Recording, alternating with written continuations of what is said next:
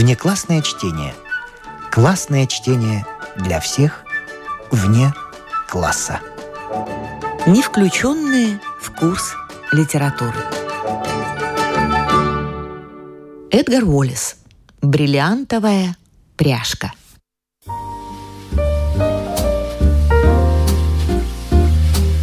Марк Линк совершенно не походил своим внешним видом на человека, избравшего специальностью вооруженные налеты, укрывательство, избыт краденных драгоценностей. Высокий, красивый, всегда прекрасно, даже изысканно одетый, он ничем не отличался по наружности от обыкновенного лондонского джентльмена.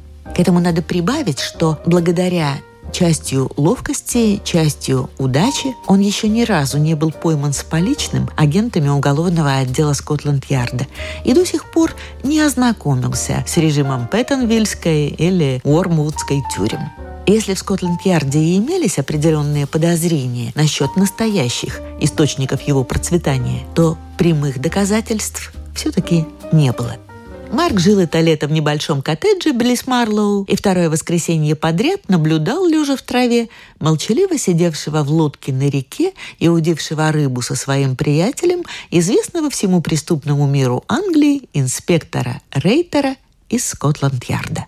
Марку совсем не нравилось проявленное Рейтером пристрастие к этому месту реки, столь близкому к его коттеджу. У Марка была еще квартира в самом Лондоне. Он был мошенником высокого полета. Не из тех, которые живут почти голодая в течение трех месяцев в году, зато роскошествуют две недели в кутежах и попойках и проводят остальные восемь с половиной месяцев в тюрьме. В этот день у Марка был гость. Стэнни Лэм и он имели некоторые общие интересы, и им было о чем поговорить. В промежутке между разговорами об отмычках окнах и лучших способах избежать полицейского обхода, они поглядывали, скрытой высокой травой, на полицейского инспектора, удившего рыбу. И оба мечтали, как было бы хорошо, если бы лодка перевернулась, и Рейтер утонул бы на их глазах. Стэнни Лэм был очень любопытный маленький человек. Кто обделал это дельце в Лейстере с куперовской пряжкой? Спросил он Марка, между прочим. Лицо Марка при этом вопросе искривилось в недовольную гримасу. Лейстерское дело было его больным местом. Больше полугода он выслеживал эту знаменитую пряжку, но кто-то успел его предупредить. Пряжка была похищена, прежде чем Марк окончательно выработал план налета. В куперовской пряжке было 14 бриллиантов, каждый в 14 каратов. Это была драгоценность, которую все ювелиры знали как свои пять пальцев. «Не знаю. Должно быть бирмингемские молодцы», — сказал он кисло, думая, какая великолепная добыча была кем-то перехвачена под самым его носом. «Я доволен, что она не у меня. Как они надеются вывести эти камни из Англии? Я не понимаю. Это совершенно невозможная вещь». Далеко не многие знали о всех талантах Марка — он был не только одним из самых ловких взломщиков и организаторов налетов, он был к тому же первым во всей Европе специалистом по сбыту краденных вещей. Он умел ввести и вывести из Англии любые незаконно приобретенные драгоценности под носом у таможенников и сыщиков. Он знал всех укрывателей краденных вещей на континенте, мог найти покупателя на краденные акции и мог распродать краденные ассигнации английского банка в десятки городов Европы. Он, однако, не пользовался блестящей репутацией у тех, кто входил с ним в соглашение для этих целей. Драгоценности и ассигнации постоянно уменьшались в числе при отсылке их на континент с помощью марка. Он оправдывался перед дворами, которых таким образом обкрадывал, необходимостью отдавать часть добычи в виде взятки континентальной полиции. Но его жертвы остерегались пользоваться его услугами вторично.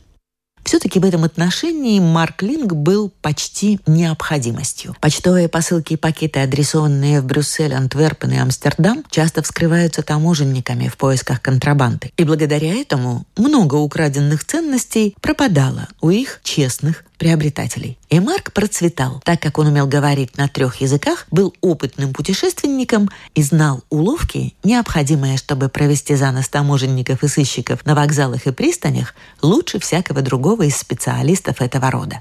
Но однажды он на очень круглую сумму поднадул при перевозке краденных ценностей одного собрата по профессии. А этот джентльмен был не из забывчивых. Скотланд-Ярд и, в частности, инспектор Рейтер деятельно разыскивали похищенную куперовскую пряжку. Хотя трудно было бы догадаться об их энергичных усилиях, глядя на полусонного Рейтера, беспечно сидевшего в это воскресенье над своей удочкой. Стэнни Лэм, маленький человек со сморщенным лицом, имел две слабости. Он был болтлив и любопытен. Его в особенности интересовало одно нашумевшее недавно хорошее дельце.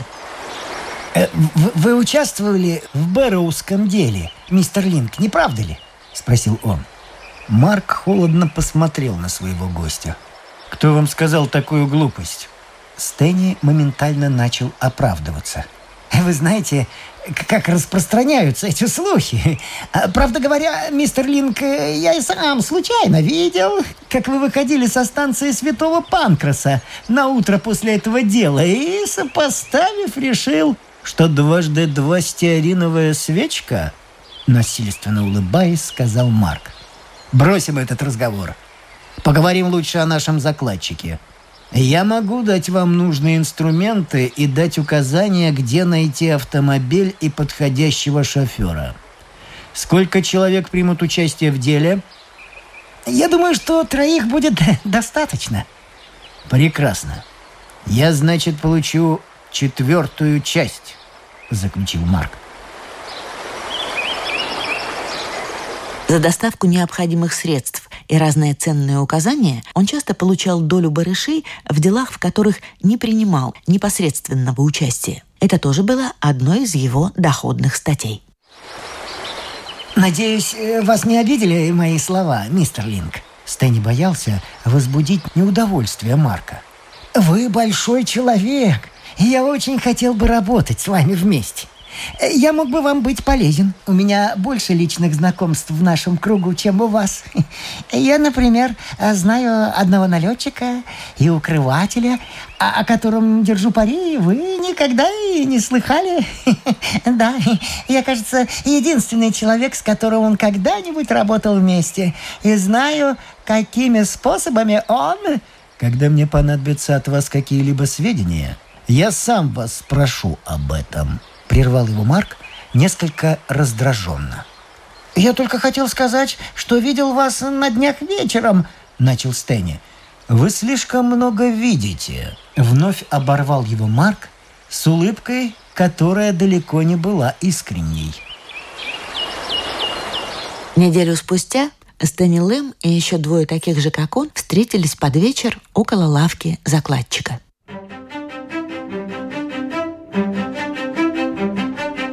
Дело происходило в субботу, и лавка была уже заперта. По плану, выработанному Марком, Стэнни и его соучастники должны были проникнуть в лавку через черный ход. За углом в переулке стоял крытый грузовик с невинной надписью «Прачечная роза». Но все белье, которое там было, находилось на спрятанных внутри агентах Скотланд-Ярда во главе с Рейтером. Попытка скрыться не удалась, и Стэнни был пойман с поличным.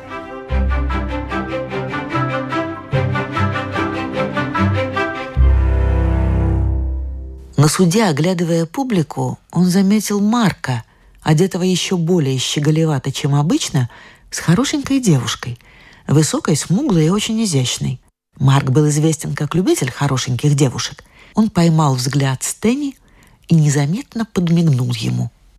Стэнни не ответил – он слыхал о новом увлечении Марка. Тот любил хвастаться своими победами.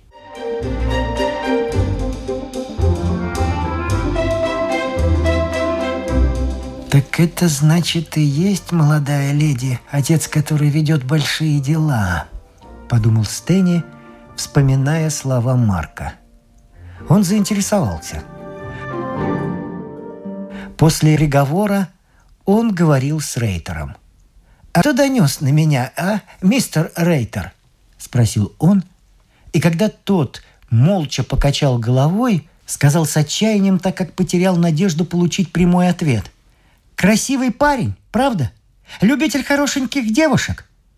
И снова, не получив ответа, в возбуждении воскликнул. «Вы что, даже во сне не разговариваете, мистер Рейтер?» Инспектор был действительно знаменит своей молчаливостью. «Я не из болтливых», — ответил Рейтер.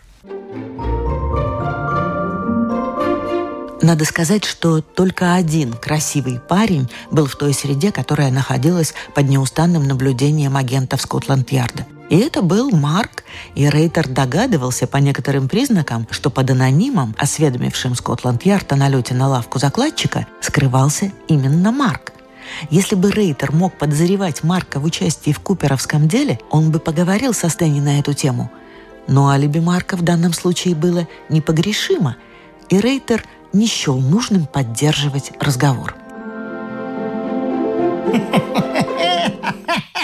Между тем Стэнни Лэм начал громко хохотать. Хохот его продолжался так долго, что Рейтер начал думать, не впал ли тот в истерику. «Все в порядке! Все в порядке, мистер!» И Стэнни вытер глаза. «Меня просто рассмешила одна очень забавная штука».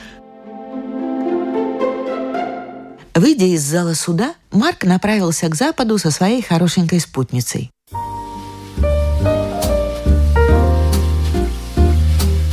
Она была дочерью почтенного ювелира по фамилии Эдеринг. Ее звали Полиной, и Марк недавно познакомился с ней в кинематографе.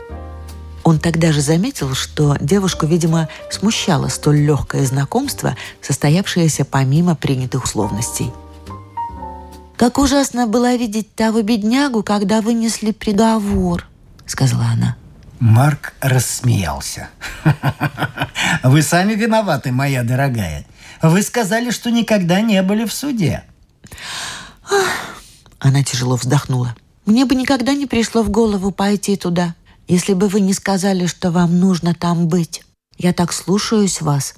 Вы имеете какое-то ужасно странное влияние на меня». Она иногда говорила как героиня романа, но Марк этого не замечал. Ему в ней все нравилось. «Когда вы едете за границу?» – внезапно спросила она. «В пятницу», – не задумавшись, быстро ответил он. На самом деле он собирался уехать в четверг и уезжал потому, что не был уверен, не выдаст ли его Стэнни. Тот слишком много знал, по мнению Марка, а главное, слишком много видел. Кроме того, достаточной причиной для тревоги было обстоятельство, что его квартиру уже два раза посетили явные сыщики, наводившие подробные справки у швейцара о его образе жизни. Марк чувствовал, что пора переменить место жительства. Она опять вздохнула. «А я бы хотела, чтобы вы остались на этот день. Как раз в пятницу я должна спать одна в этом ужасном магазине. Папа едет в Манчестер, а я не могу оставаться одна дома. Вдруг, пока я буду спать, влезет какой-нибудь грабитель, вроде того человека, которого мы видели в суде. Каждый может открыть наш старый несгораемый шкаф. Если бы только папа положил бриллианты на хранение в банк, я бы тогда была спокойнее – она вдруг оборвала свои слова, как будто сообразила, что сказала слишком много. «Ой, мне не следовало говорить вам о бриллиантах», — произнесла она виновата. «Но, но разве это не, не смешно? Класть бриллианты стоимостью в 16 тысяч фунтов в старый несгораемый шкаф, который, право, не лучше жестяной коробки». Он не спрашивал ее — Очевидно, ее слова его совершенно не заинтересовали. «Крупная сумма? Ваш отец должно быть очень богат». Вот все, что он сказал. «Богат? Сомневаюсь, есть ли у него тысяча фунтов. Нет, эти бриллианты оставлены на хранение одной русской дамы. Это было два года назад. И с тех пор мы ничего о ней не слыхали. Папа думает, что она, вероятно, пробовала пробраться назад в Россию и на границе была убита.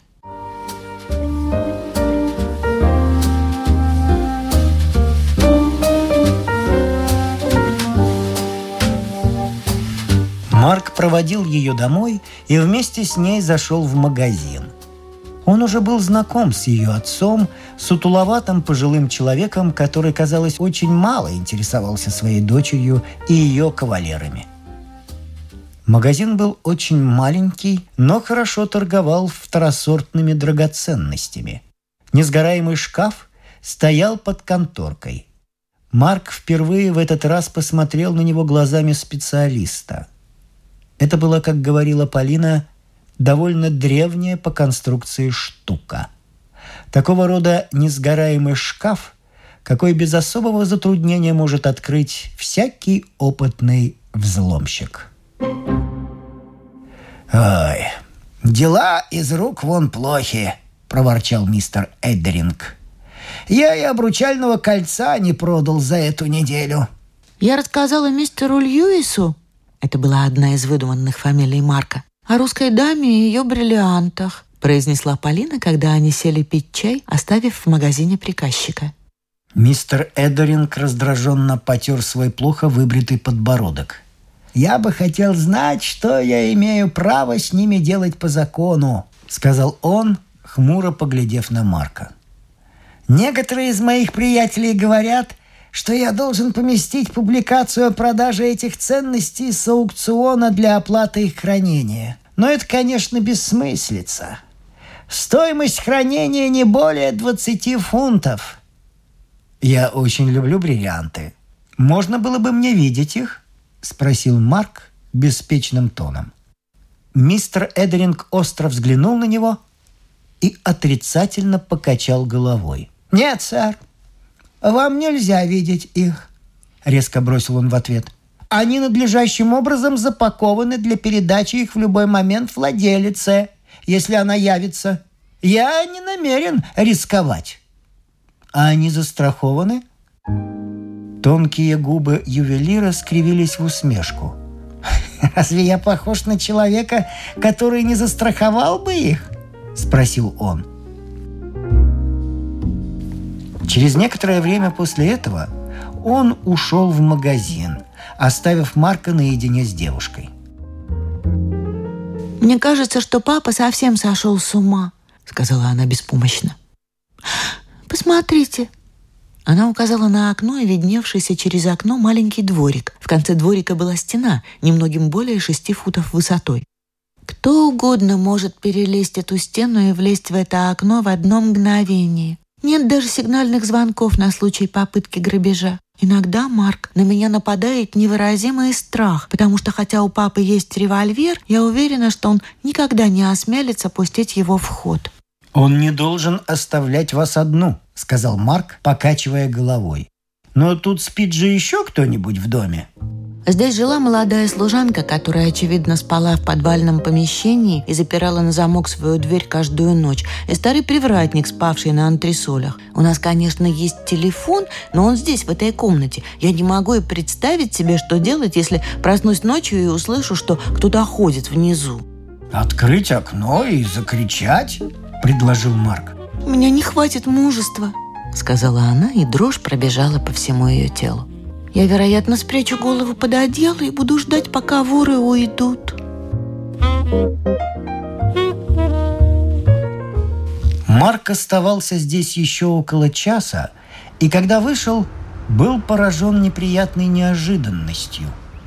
На противоположной стороне улицы стоял Коббит с таким беззаботным видом – Точно все его обязанности заключались лишь в наблюдении за правильностью уличного движения. Коббит был одним из самых приближенных агентов инспектора Рейтера. Марк проскользнул в сторону и прошел уже несколько шагов, надеясь, что ему удалось увильнуть незаметно, как столкнулся лицом к лицу с Леннон, другим агентом Рейтера.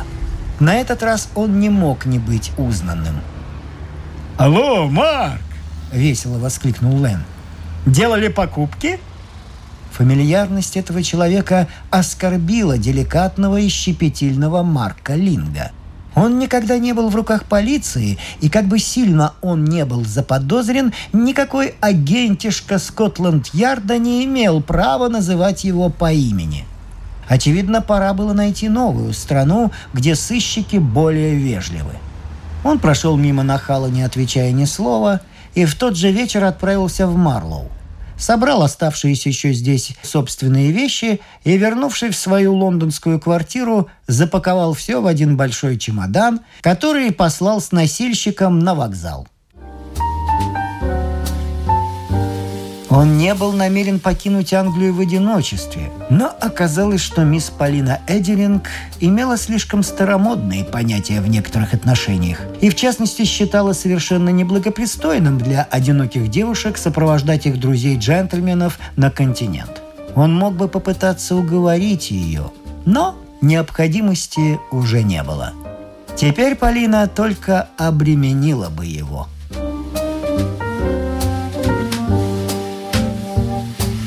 Он вновь был на другой день у нее и, проверив сделанные накануне наблюдения, убедился, что все в порядке. Он с удовлетворением увидел, что ничего не нужно менять в намеченном плане.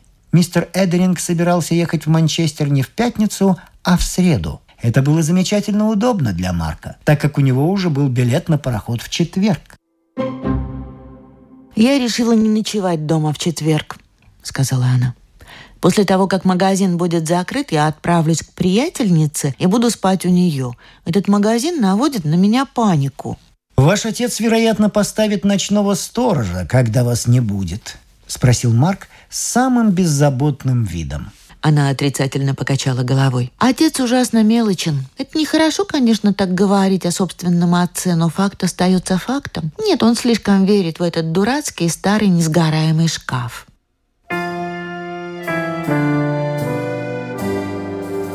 Вечером того же дня Марк Линк услышал звонок в свою квартиру. Он открыл дверь и увидел перед собой единственного в мире человека, которого как раз не хотел видеть ни в каком случае в этот момент.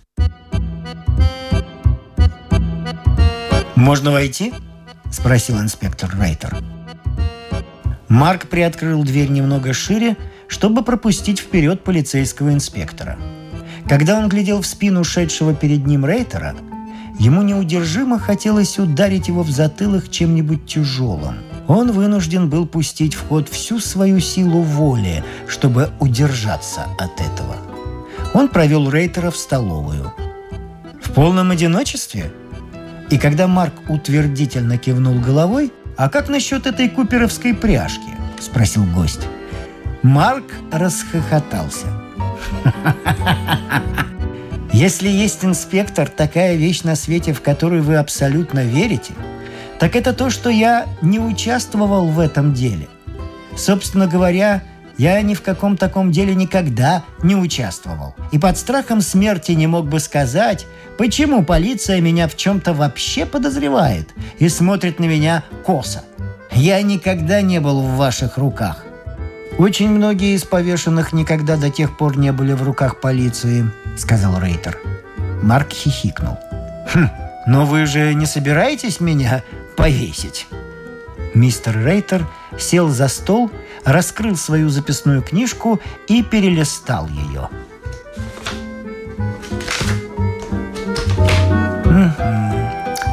Так, так, так. Мне известно, что вы не были в Средней Англии, когда был совершен этот грабеж. Но я уверен, что вы замешаны в этом деле. Я буду говорить с вами, Линк, прямо. Мне необходимо во что бы то ни стало добыть эти камни. И я уполномочен уплатить крупную сумму за их возвращение. В таком случае вам следует предложить ее кому-нибудь другому, весело ответил Марк. Он имел право быть веселым, так как в первый раз в своей жизни был заподозрен в преступлении, которого не совершил. Я думаю, вы понимаете, что когда попадетесь, вас не избавит от сурового наказания тот факт, что вы до сих пор не были в наших руках», — спросил Рейтер. «Очень мило», — сказал Марк саркастически. «Но если я получу суровое наказание за куперовские бриллианты, то я окажусь жертвой полицейского пристрастия. После ухода инспектора Марк почувствовал себя гораздо легче, чем до его прихода. Вечером в четверг, как только стемнело, он отправился к магазину отца Полины. Двери и окна были заперты наглухо. Верхний этаж, где была расположена квартира, освещен не был. Очевидно, Полина ушла. Марк прошел на боковую улицу, куда выходила стена заднего дворика этого дома. Кругом никого не было. В несколько секунд он перелез через стену и очутился во дворе. Он был хорошим гимнастом. Окно особых затруднений не представило. Марк быстро взломал его и влез в столовую, в которой до сих пор оставался запах папирос мистера Эдеринга.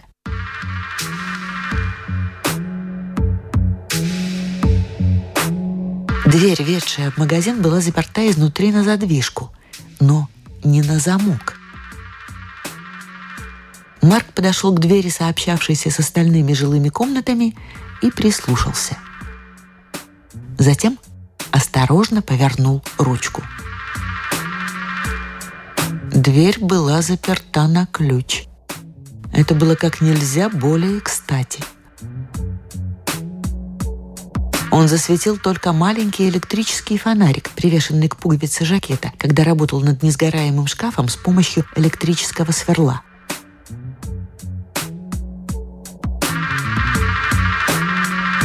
В течение трех четвертей часа он вырезал замок и открыл тяжелую дверь несгораемого шкафа.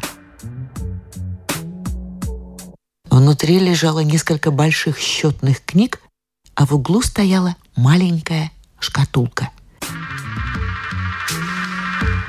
Вскрыв ее, Марк увидел небольшой плоский пакет, завернутый в коричневую бумагу и опечатанный сургучом. К шпагату, выходившему из-под сургучной печати, была прикреплена дощечка с надписью Княгиня Липинская, бриллианты, сданные на хранение. Сунув пакет в карман, он еще раз быстро, но тщательно осмотрел внутренность шкафа. Однако не оказалось ничего стоящего его внимания. Он осторожно закрыл дверь сейфа, вынул провод сверла из штепселя и спрятал сверло в карман. Затем отправился обратно тем же путем, каким вошел. Он не применул запереть за собой дверь и окно, из которого вновь выскочил во двор. Было 20 минут десятого. Он очень предусмотрительно выбрал день своего отъезда. Как раз в этот четверг выезжала из Лондона в Брюссель большая партия туристов. Им были предоставлены специальный поезд и специальный пароход. И когда этот поезд тронулся с вокзала Виктории ровно в 10 часов вечера, Марк был одним из пассажиров, сидевших в пульмановском вагоне за легким ужином.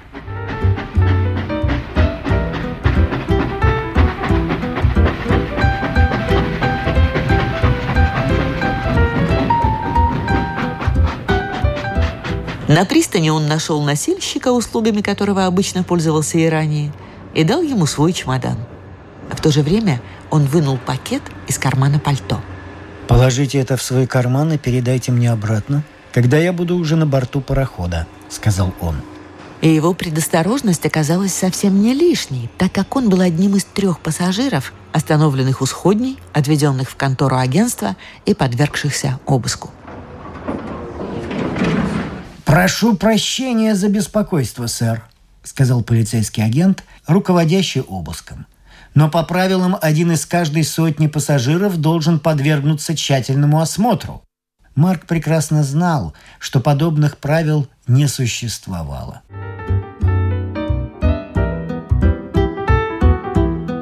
На палубе он нашел своего носильщика в очень возбужденном состоянии. «Они обыскали ваш чемодан, сэр», — сказал возмущенно тот. «Я отнес его уже в вашу каюту». Проходя мимо шлюпки, стоявшей на шлюп-балках на палубе, Марк протянул руку и незаметно просунул пакет под парусину, закрывавшую шлюпку, на ее носовую банку.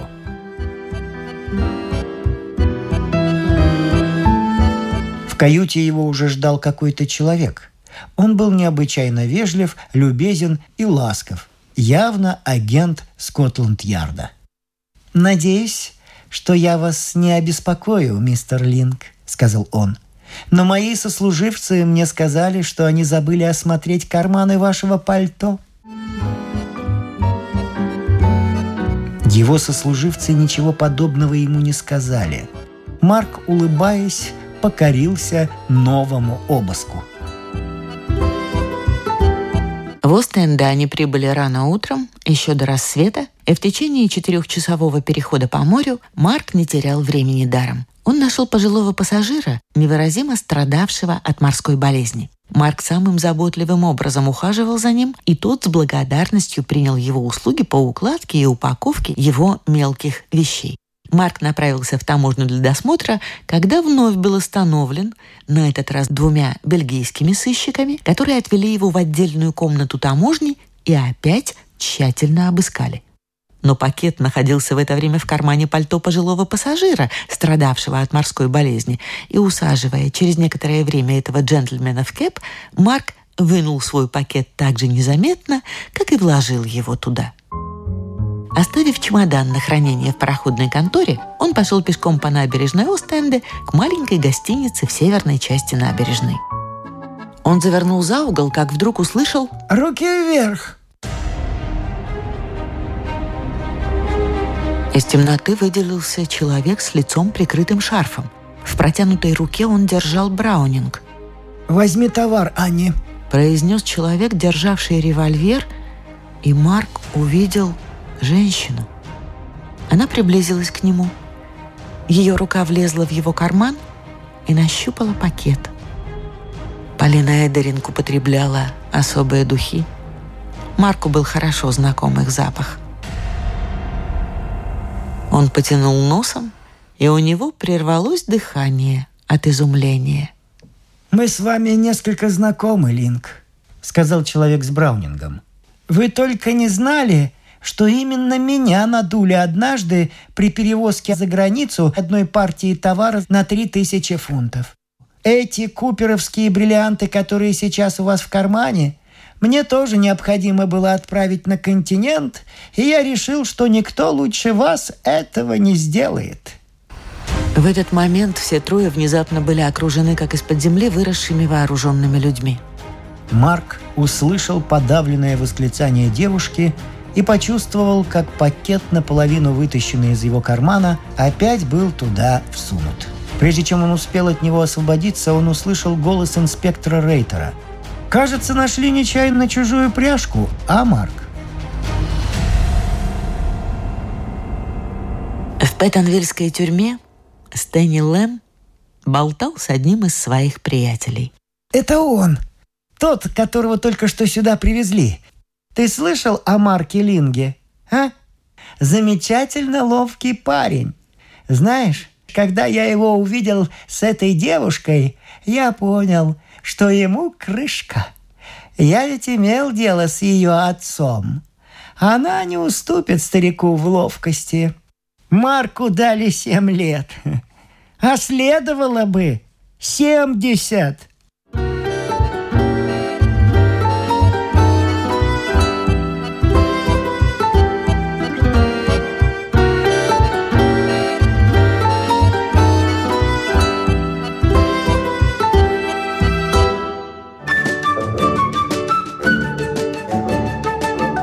Внеклассное чтение. Классное чтение для всех вне класса.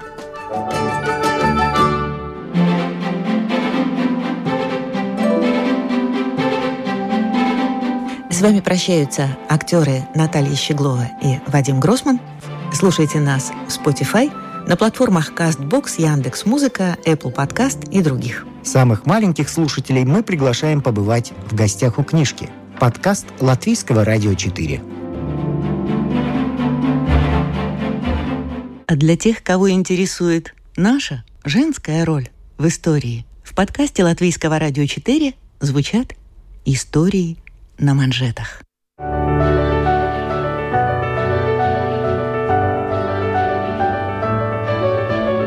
О знаменитых дамах своего да и нашего времени – о тех, чья жизнь стала отражением эпохи, об участницах или свидетельницах поворотных моментов в истории человечества, истории на манжетах.